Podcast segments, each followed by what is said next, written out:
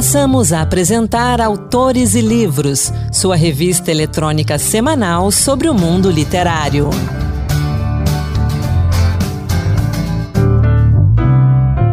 Olá pessoal, sou Anderson Mendanha, bem-vindos a mais um Autores e Livros. Hoje a gente recebe aqui no estúdio da Rádio Senado Orlando Muniz, autor dos livros O Pacto dos Velhos Marginais, O Fracasso do Nazismo Tropical, Máscara das Palavras, Contos Romanceados e Armazém Brasil, Crônicas de 2005. E está preparando mais um livro, A Revolta dos Anjos. Orlando, bem-vindo ao Autores e Livros. Obrigado, Anderson. Obrigado aos ouvintes da, da Rádio Senado. Orlando, conta pra gente como é que você começou a escrever, quando surgiu essa necessidade de colocar no papel as histórias que já estavam, a gente diz assim, não só na mente, mas na alma também? Meu caro, é isso. É, é, a escrita, né? Escrever é uma necessidade para mim, no caso. É, eu sou um contador de histórias durante a minha vida. Meu pai também teve uma trajetória muito, muito interessante. Saiu do Maranhão, foi para para o Amazonas, na época da, da borracha, etc. E tinha muita história. Eu ouvia muita história do meu pai, aquelas coisas. À noite sempre conversava, contava. E eu gostava muito da, do enredo é, novelesco daquela vida, né? O sujeito que sai do Maranhão e vai para o Amazonas em 1954, mais ou menos. Uma, é uma odisseia. Hoje, hoje não é fácil, imagina. Imagina naquela época, né? Naquela época. É, a vida dura, difícil, mas tocada é, na ponta da, da vida mesmo, né? fazendo a vida. Meu pai fez a vida. E eu fui aprendendo, com os passados anos, essa, essa, esse lado contador de histórias dele. À medida que o tempo foi passando, foi se armazenando um conjunto de informações na cabeça, na alma, no espírito, no, o conjunto da obra é, pressionava para que aquilo fosse colocado para fora. Não por necessidade de ser conhecido ou ter uma, uma, uma, Quem é escritor por ofício sabe que o que menos importa é se você vai ganhar dinheiro, se ele vai ser famoso, se. Tudo é consequência. Quem gosta de escrever, tanto é verdade que você vê, por exemplo, quando você entra na Amazon, você tem um, um concurso da Amazon, aparecem 3 mil, 4 mil escritores colocando uhum. livros lá, que sabe que às vezes ninguém vai olhar aquilo. Né? O, o que mais se gosta, que mais um escritor gosta, é do que ele coloca. Se alguém um dia consegue ver, se alguém consegue ler, se alguém consegue comentar, se, né? as pernas de um livro são os olhos dos leitores. As pessoas leem e passa para frente. Vai para frente. Então, quem escreve, escreve por necessidade. Necessidade de colocar para fora essa, essa, carga armazenada de, de informações e tal. Claro que no contexto existem as criatividades e cada um tem as suas, eu tenho as minhas, a maneira como vem da. Né? Você está. Agora, por exemplo, eu estou concluindo a Revolta dos Anjos e a cabeça já fica por ali. Né? Eu estava andando outro dia na rua, parando o carro para ir para o escritório. Quando eu olho uma, uma placa, aquelas, aqueles cartazes de poste, de parede, assim, uhum. é, Dona Márcia, é, vidente, é, atrai, desfaz casamento e tal, não sei o quê. Aí eu pensei, olhei aquilo. Isso dá romance. E eu já estou até começando a a fazer o primeiro briefing do próximo romance que se, chamará Pelos Olhos de Madame Valkyria, que é uma vidente imaginária, que aí deu uma história toda que não é assim, no meio da rua, parado. O Saramago dizia que o, o mais dolorido para um escritor é o ponto final da sua obra. Você conseguir se desamarrar dos seus personagens. Hoje eu estou terminando fazendo a última revisão, nós vamos falar sobre ele a última a última, que é até uma blasfêmia, porque não existe última para escritor, você vai, vai fazendo revisão. Você tem que abandonar. Passando, você tem que ler. Você tem você que, tem que escolher. Uma separação, separação judicial litigiosa. Você não pode deixar por perto, porque por mais que você mande, por mais que tenha uma revisão profissional, quando você olha. E eu hoje, 5 horas da manhã, estava no computador fazendo mais uma revisão. E os meus personagens, né? Anastácio Gentil, Isaquias de Deus, Ângela Morena, Sabina dos Anjos, estão ali por perto como se pedisse assim, não me abandona. E você sabe que vai chegar o um momento que você tem que mandar para o prelo e você se desapega daqueles personagens, porque enquanto você não fecha a obra, ele é um produto em construção. Uhum. Tem sempre uma possibilidade de alguém que, que vai morrer e que você, a não ser que seja uma, uma história já contada, que você vai terminar aquela história. Se for uma história, um enredo do fantasioso, do fantástico, lá Garcia Marques, etc, etc. Quem morreu pode viver, quem viveu pode morrer, e você vai construindo, e os personagens, como se a pedir ali, não me deixa. A gente tem histórias na nossa literatura, na literatura mundial, de autores que são assim, 100 anos de solidão, né, que foi revisar começou a ser publicado, depois ele foi lá, revisou, mudou algumas coisas.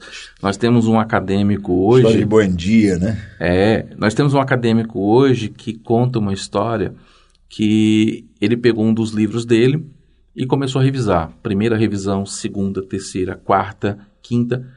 Quando ele chegou na décima, ele decidiu publicar. Tempos depois, o filho dele pegou o livro publicado e conferiu com a primeira versão eram praticamente idênticas.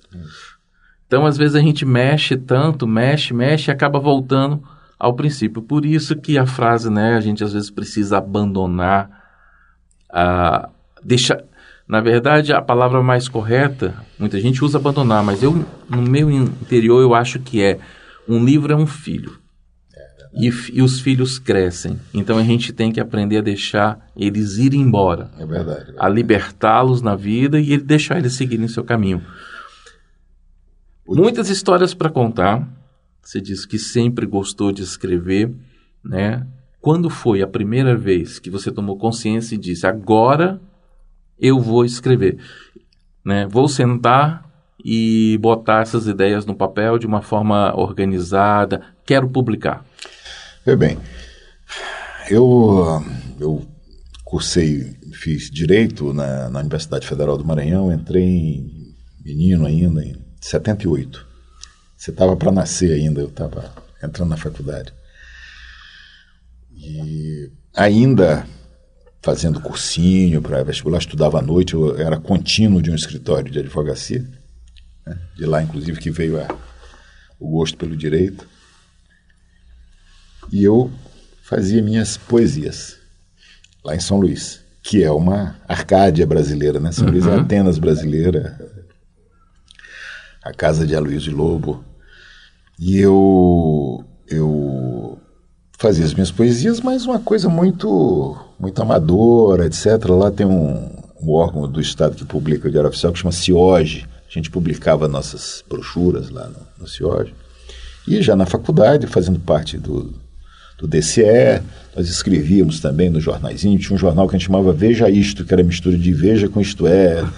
No período a gente estava deixando a ditadura, era uma confusão para escrever aquele negócio todo lá. Mas escrevia também minhas crônicas no, no jornalzinho da, da universidade. E a coisa foi indo, eu fui guardando muitas coisas, etc. Quando cheguei aqui em Brasília, em 97, eu resolvi que as coisas começariam, eu precisava colocar profissionalmente uh, o material.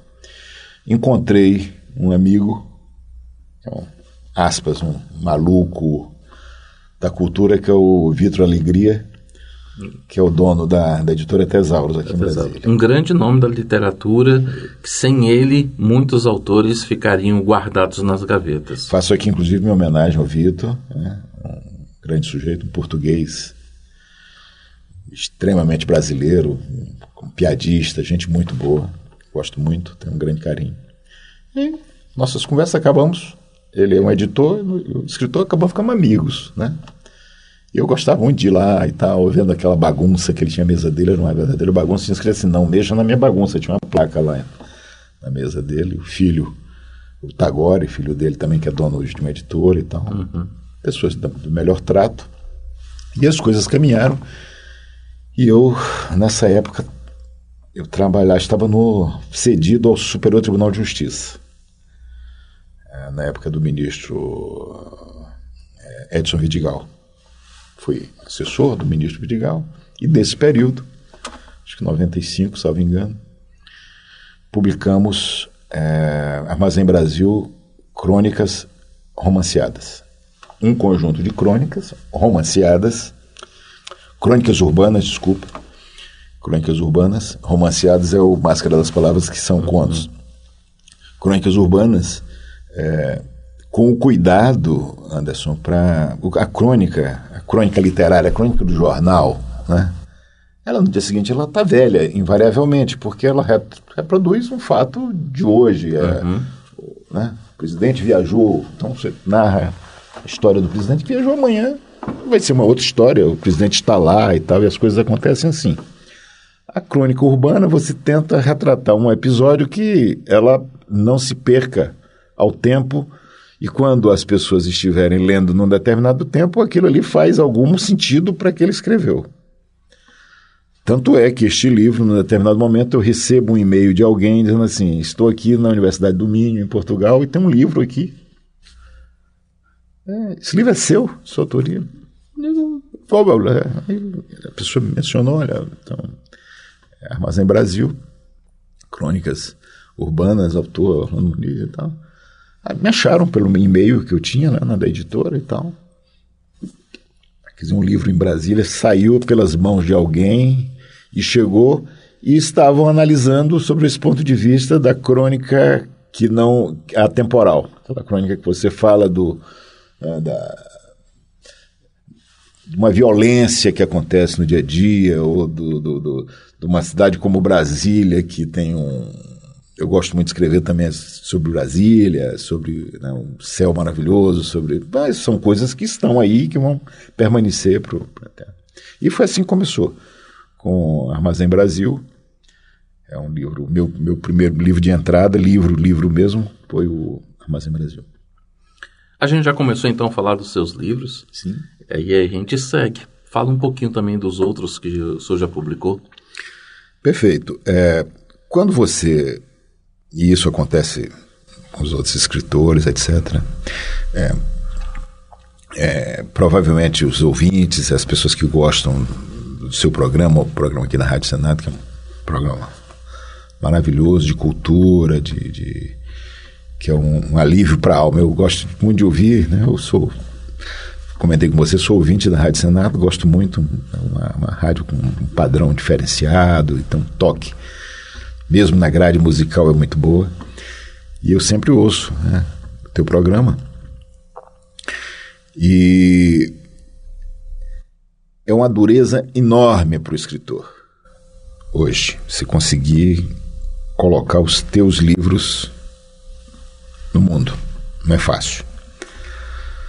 Por uma série de motivos e né, e também quem, quem fica só no, no, no na choradeira, no, no, no, problema, também não vai fazer. Quem, quem, quem tem o ofício não se importa e segue. Eu como as pessoas escrevem e pouco importa o que vai acontecer, ele quer colocar o livro dele na frente.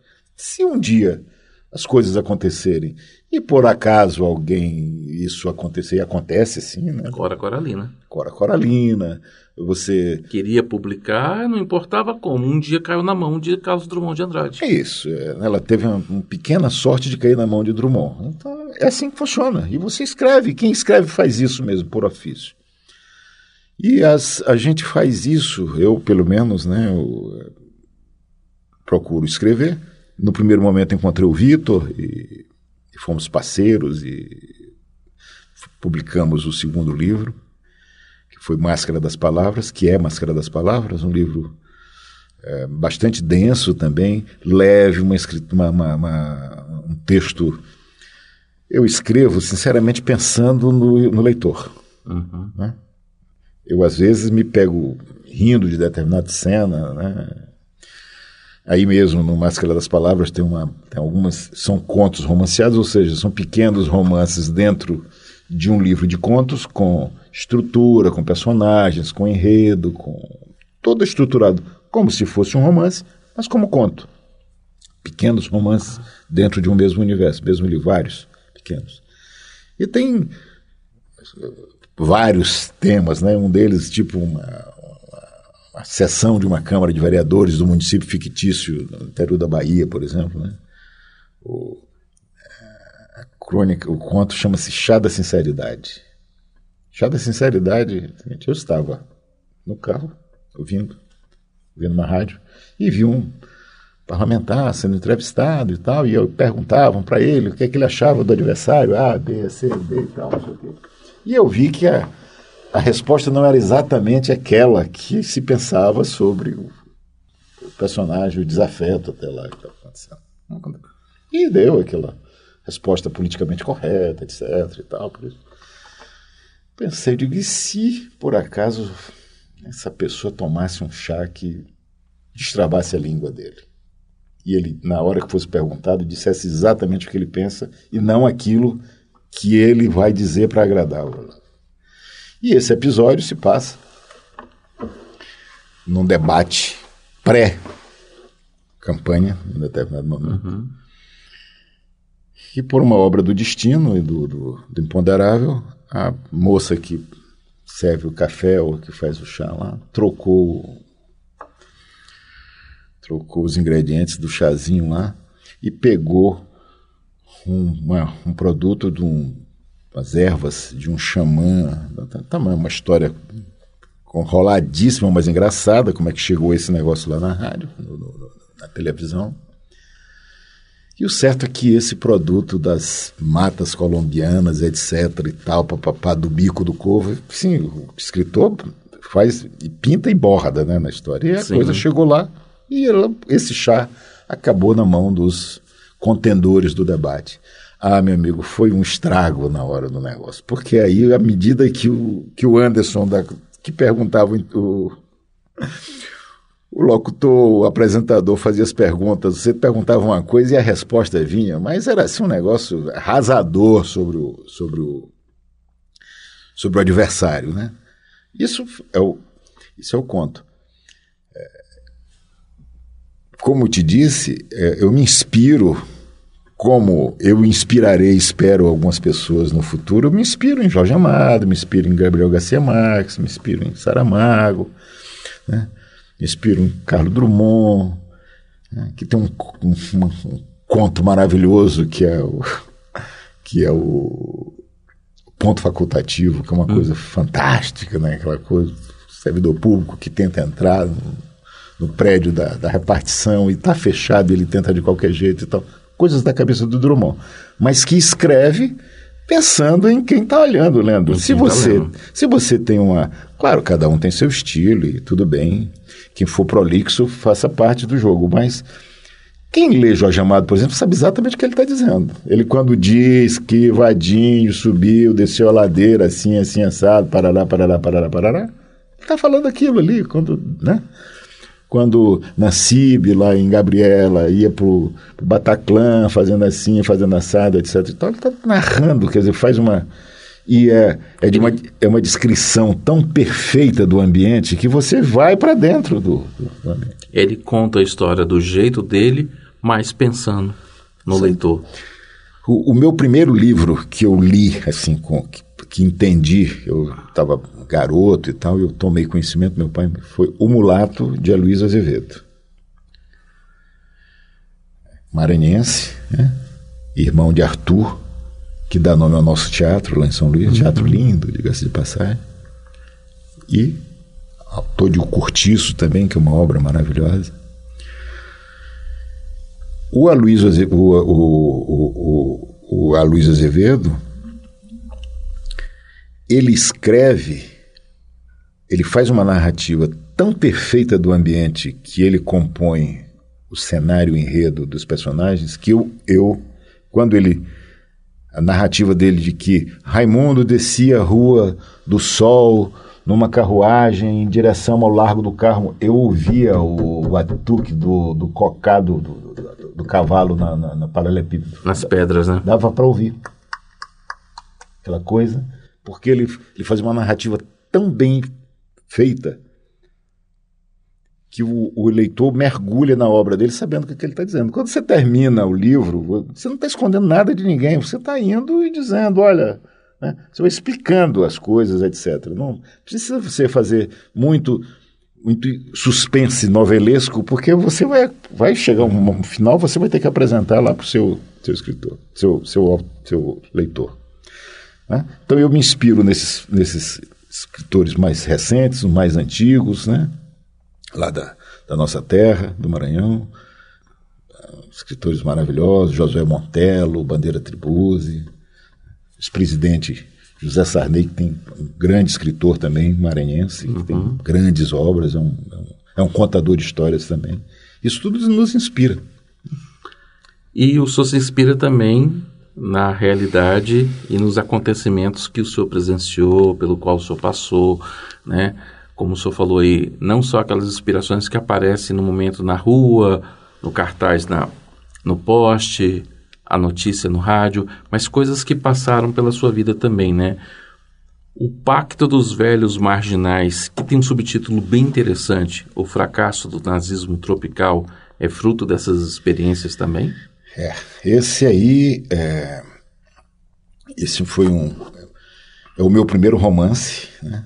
É, quem escreve sabe o enfrentamento que é você fazer a transposição da, da crônica para o conto, do conto para o romance, é, uma, é um pulo no escuro que você dá. Né? Você,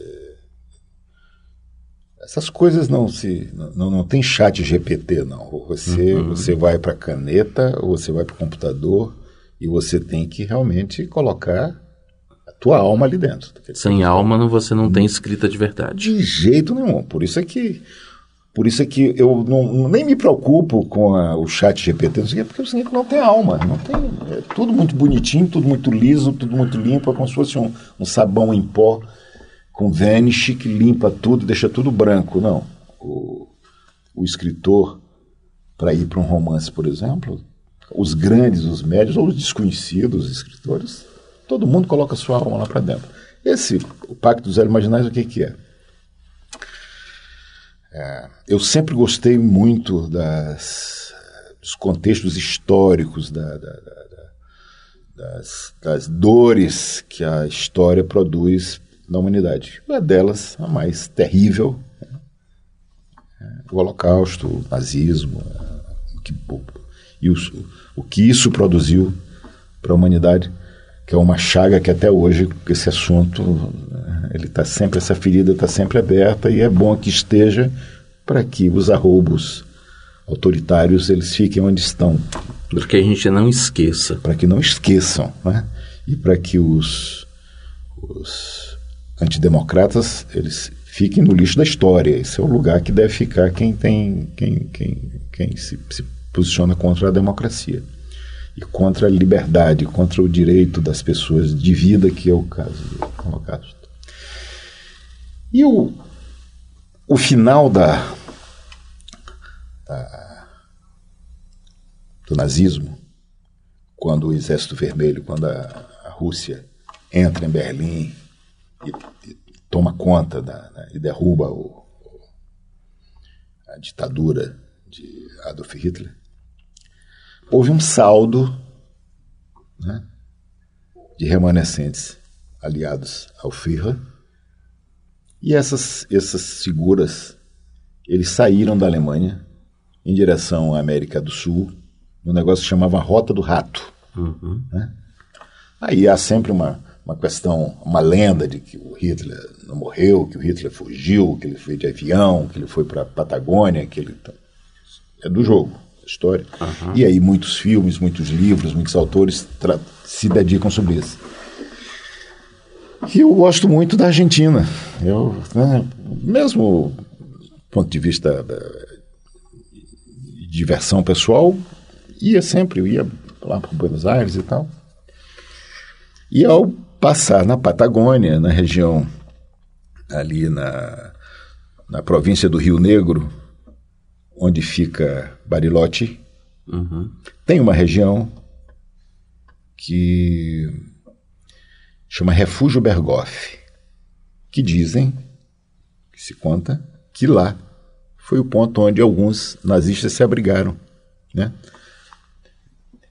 Egressos dessa pós pós-nazismo e eles foram Reichmann, Mengele veio para o Brasil naquela época, momento em que também houve um grande afluxo de judeus para essas regiões. Buenos Aires é uma cidade hoje que talvez fora de Israel seja a maior colônia judaica fora Exatamente. de Israel. Muita gente foi para a Argentina, muita gente foi para São Paulo. Muita gente para São Paulo, né? Higienópolis é um bairro uhum. judaico muito, muito, muito forte. E lá, nessa região, que eu ambiento no livro na cidade de Bahia Blanca, né? é, houve um microcosmos da disputa e da perseguição ocorrida lá na Alemanha contra judeus nesta região em Bahia Blanca, aí com um agravante. Os nazistas contavam com o apoio da ditadura militar argentina. Uhum. Né? E aí os, os, os judeus passaram a, na, na, Terra Nova, que saíram fugidos da Alemanha para escapar do nazismo, encontram a mesma perseguição com o braço forte de uma ditadura. Aí eu tenho licenciamento literário para juntar algumas ditaduras, para trazer episódios como foi o caso da explosão da AMIA, que é a Associação Mutual é, Israelita em Buenos Aires, que é mais recente, é, após Videla, etc. E juntei esse conjunto da obra, algumas duas ou três ditaduras, e esse embate é, de judeus e, e, e, egressos nazistas, refugiados, é, é, escapistas, né? Refugiados escapistas, e esse embate aconteceu lá em Bahia Blanca. É, tem um personagem né, que conduz o processo, que é o Shamir Gabay, né, é filho de uma judia, como um judeu, mas aí eu vou deixar para o escritor, que o leitor veja, não vou dar spoiler, mas ele é um jornalista, ele, se, se, ele conduz uma, uma reação a, ao, ao, processo ditatorial que existe na, na Argentina na época, né? E aí você tem problemas com militares e militares que o apoiam também de um outro lado. Você tem duas, duas vertentes né, nesse, nesse processo, porque havia uma, um processo de ocupação, de tomada de poder é, no golpe lá na Argentina. E também tem uma passagem, eles, num determinado momento, esse livro é dividido em três, eu chamo primeira pele, segunda pele, terceira pele, porque o, o próprio protagonista, ele, para poder escapar da perseguição que acontece, ele vai mudando de nome e ele vem, passa por Montevidéu e num determinado momento ele retorna à Bahia Blanca na terceira pele, que aí realmente ele chega lá botando para quebrar e vai para fazer um acerto com a história de, desse processo e é, honrando a memória dos pais, dos amigos que morreram naquela situação toda e tudo e, e tem um tem um o, o, principal líder dos, dos nazistas chama Rudolf o que foi um, um oficial é, chamado Menino de Ouro pelo, pelo, pelo nazismo, né, que atuou junto com Hitler, e ele é um principal protagonista junto com o, com o Shamir Gabay. Então é um enfrentamento pesado, muito forte, tem muitos personagens, é um livro com muito detalhe. Eu demorei uns 10 anos para escrever esse livro. Porque ele, só para você ter uma ideia, eu fui em Buenos Aires nove vezes. Com muito detalhe para verificar onde é que fica isso. Tá? O cemitério da Recoleta. Porque isso é importante. Alguns autores não dão muita atenção, mas esse tipo de pesquisa, de ambientação, de criação do ambiente, porque lá atrás na nossa conversa você falou da importância da descrição. Isso. Né? Então, esse tipo de pesquisa é importante também. Orlando, nosso tempo está acabando, mas eu não quero encerrar Sim. sem antes a gente falar desse livro que você está finalizando. Vamos falar um pouquinho dele. Vamos. E eu já vou antecipar. A gente fala rapidamente dele E já fica o convite para você voltar quando o livro já estiver pronto, já publicado, para a gente conversar mais sobre ele. Mas fala aí para gente um pouquinho da Revolta dos Anjos. Perfeito, Anderson. Eu te agradeço pelo convite e já está aceito a, a volta. O, o Pacto dos Velhos Marginais foi lançado pelo selo da Amazon, né? Amazon, a KDP do Kindle, tem uhum. em versão digital e em versão impressa. Esse livro é, ele é editado na, em Colômbia, nos Estados Unidos. Ele não é um livro barato, mas a versão digital é acessível a qualquer pessoa, está no Kindle é, e, portanto, é muito fácil de, de, conseguir. A versão impressa ele sai um pouquinho mais, mais caro, porque lamentavelmente você, a gente fugindo do mercado editorial, que às vezes você não consegue o processo de publicação. E fui para lá. Provavelmente esse livro também está participando de alguns concursos e tal, e vamos ver o que, é que acontece. O Revolta dos Anjos é um, é um livro também histórico, contexto histórico. O subtítulo é uma revoada sobre a América Profunda, e é isso mesmo. É, esse, ele se ambienta num lugar chamado. É uma, é uma república fictícia chamada República é, Província de Eldorado. É, uma, é um pedaço de mundo largado no canto da terra, em qualquer lugar, que pode, como escreveu Eduardo Galeano, as veias abertas da América Latina, é aquilo lá, você está com a exposição das disputas sociais terríveis que acontecem né? no, uhum. no, nos grotões, no, no, fundão profano aí da, da, do nosso país, da América do Sul, do nosso continente, da África. Isso acontece aqui, acontece nesses lugares onde é, a disputa é muito violenta com quem quer permanecer vivo, com quem acha que tem o direito à vida dos outros. Exato, né? exato. E o meu lado advogado de, do começo da minha vida, comecei por Bacabal, no Maranhão, atuando no, no, INCRA, defendendo, é, fazendo defesa de trabalhadores rurais. E reconta essa história né, desses embates que acontecem é, no interior dessa província de Eldorado e que tem uma disputa por garimpo, pelo ouro, pela terra, que começa primeira os três primeiros capítulos é um, é um momento em que há uma, há uma festa em uma, uma casa de fé religiosa, chamada Casa dos Anjos, onde tem um, um, um vidente chamado, o nome dele é Jorge do Espírito Santo, mas alcunha é Jorge Santo, e ele vê, ele vê, ele recebe presságios né, de que um determinado momento, aquele lugar será objeto de uma grande tragédia, pelo fogo, pela água, e ele tem convulsões, delírios. Ele é incorporado por uma entidade que nós chamamos de La Madrecita, a pequena mãezinha, que é uma entidade colombiana que se incorpora em Jorge Santo e que coloca o que virá.